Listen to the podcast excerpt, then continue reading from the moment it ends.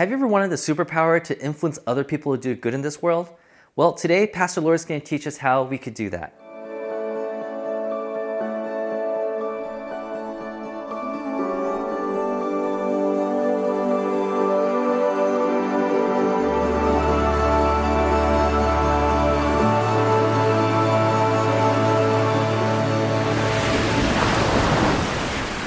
Hey Westlight, today I wanted to talk to you about this gift that God has given us to influence and to inspire others to be forces of His love and His grace and His peace and His justice in our world, no matter what is going on. And that that that uh, gift that He's given us, that gift, that superpower that He's given us to to influence and inspire, is the power of our words, and our words matter right? We know that our words matter. We saw that when Amanda Gorman shared her inaugural poem. The day after she shared her inaugural poem, she gained 300,000 Twitter followers. Like she inspired so many, she touched so many hearts. But we know what it's like personally as, as we've had people speak into our lives and speak into our hearts and, and empowered us and inspired us to do and be better people. But we also know what it's like to have people kind of crush us and say things that are hurtful and harmful that have that have really crushed our spirits. Do you know that it takes 5 positive comments to combat one negative comment? And so this negative comment, you know, those those harmful and hurtful words are so damaging. So let's read James 3. Verse 1 and 2. Not many of you should become teachers, my brothers and sisters. You know that we will be judged more severely. All of us make many mistakes, after all. If anyone makes no mistakes in what they say, such a person is a fully complete human being capable of keeping firm control over the whole body as well. And I love what James is saying here. He's like, you know what? Nobody is perfect at this. We all say the wrong things. We all say hurtful things, whether we mean it or not. And there's that 90 there's that 1% that they're just evil and they want to hurt and they say mean, harmful, hurtful things. But all of us are that other 99% where we may not say anything intentionally where we're out to hurt someone because we're evil, but we do it and we all do it. No one is perfect at this. Okay, let's look at James. Uh, let's look at verses 3 through 4. We put bits into the mouths of horses to make them obey us, and then we can direct their whole bodies. Consider too the case of large ships. It takes strong winds to blow them along, but one small rudder will turn them whichever way the helmsman desires and decides. And so, what James is saying is like, there's just this little thing, but it's so powerful, right? He uses the metaphor of the bit and the rudder. This little thing can turn the direction of this big, strong animal or of this big, strong ship in the midst of winds blowing. It's so powerful. Okay, let's read 5 through 8. In the same way, the tongue is a little member, but boasts great things.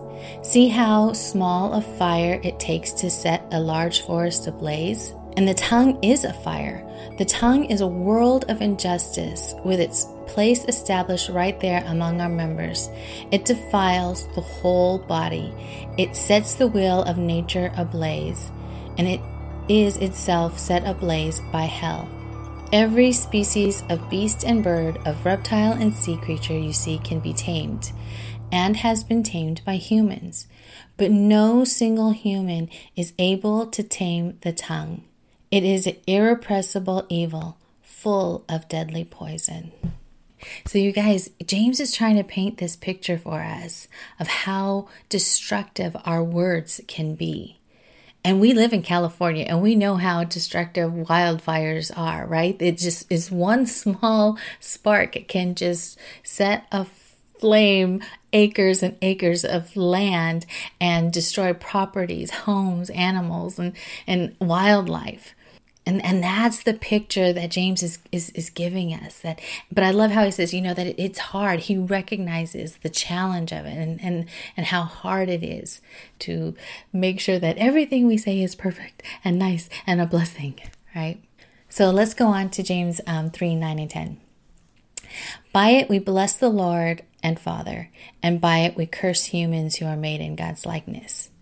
Blessing and curses come out of the same mouth my dear family, it isn't right that it should be like that. I think James was like the first therapist. He was like a therapist before he became the leader of the church.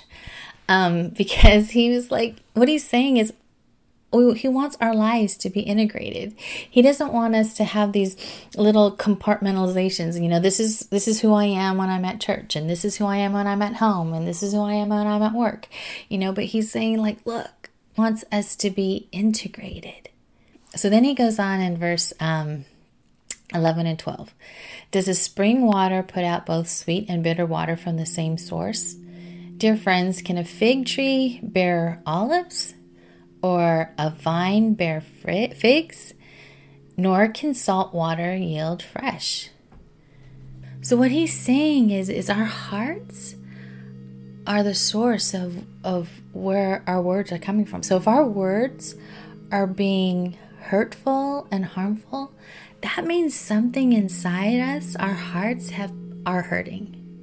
That somewhere we feel like we've been violated or we've been we've been hurt. And so and this is the time when, you know, maybe when if you grew up in the church and and I probably taught this too, that um we shouldn't say bad things, right? And so we're like, okay, we got to be good Christians and we got to say loving things and we shouldn't say bad things about people or we shouldn't swear or we shouldn't say the, you know, and then we're like, oops, we said it. And then we ask God for forgiveness and we say, please, Jesus, help me not to yell at my kids or please, Jesus, help me not to swear when I'm driving in my car or playing basketball.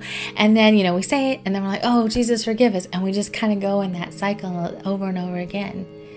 Where James is like saying, no, it's not about your willpower. It's not something you can decide to do and all of a sudden start doing it.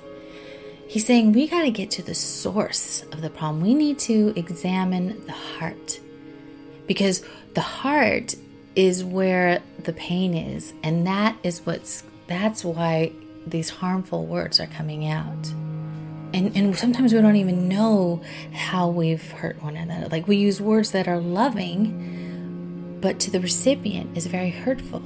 And so I've heard a lot of talk about people wanting unity. And and so they're like but they don't want to talk about it. We don't want to talk about our differences. We don't want to talk about how we've hurt one another. But come on, people, let's just be uni- unified. And they're like that's that's hurtful. That's even more hurtful even though we're trying to be loving. But really unity is like let's dig down. Let's connect heart to heart. And what's really what's really painful, let's talk about it. Let's listen to one another and let's really understand one another. And after we've done that, may that connection of the heart unify us. Um, and even if we don't agree, may our commitment to one another as image bearers and image restorers unify us. Our microaggressions that we we use can be hurtful. And we think, well, it's just a joke or it's just a small thing, but it's very hurtful. Sometimes people attack us and, and they, you know, judge us. And so we judge back. And, you know, we react and we judge back and we say something hurtful back. All of the circumstances reflect some kind of hurt or, as Tim said last week, some unmet need that we have in our hearts. And so what James is saying is that is that God is inviting us. He loves us and he sees our hearts. And he he's not saying you're bad because you said that and why did you say that? Why don't you be a good Christian? You know, he's that is not his tone at all. But he said, "Let's what's going on? Tell me about what's going on in your heart." And let's tend to that heart. And maybe there's some healing that needs to take place. Maybe there's some grieving that needs to take place, or some forgiveness, or maybe maybe we need to have the, the hard conversation with the person that, that we feel injured by. But those, that's the kind of courageous work of grace and transformation that needs to happen in our hearts. Because God cares about our hearts. And when it's hurt, He wants to help heal and mend it and make us whole.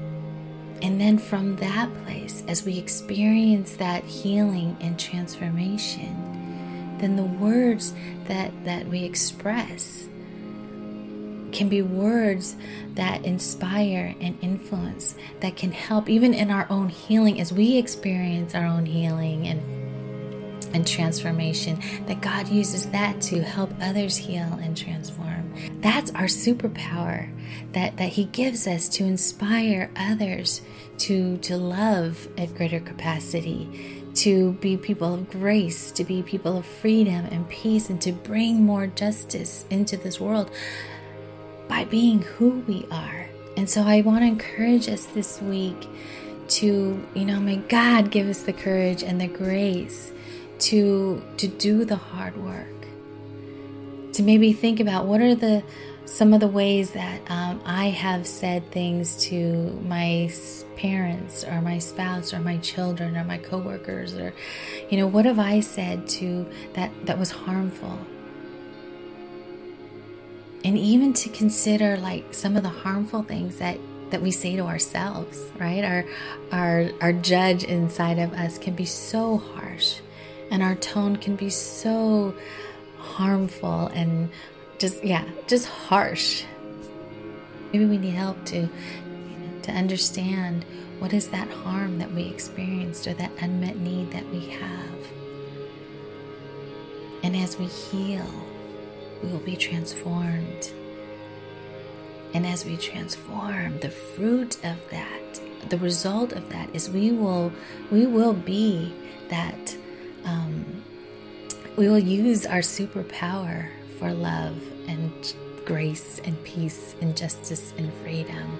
And it won't be um, something that we're trying to do, but it'll be something that will naturally happen. And we'll be like, whoa, you know, I I am moving more towards blessing others and less towards cursing others. That I'm less apt to say something hurtful that I would did, you know, a few months ago than I was before, you know, now that now I'm a lot different. And it's not from the trying, but it's from the the transformation, the new that we are experiencing in Christ we understand that when we mess up, that God is not that harsh judge that is scolding us. But no, He is a loving God who sees our hearts and longs to help us and walk with us and guide us through this healing process, this process of transformation so that we can use the gift that He's given us. And our words matter. I love um, Amanda Gorman's, the, the last couple sentences of her poem. She said, For there is always light. If only we're brave enough to see it. And if only we're brave enough to be it. And so I pray that God would give us the grace and the courage we need, that He would use others to inspire us to do the hard work, to do the self reflection and the self examination, so that we can be that light, so that we can use our superpower to inspire love and grace and peace and freedom and justice in our world, wherever we are.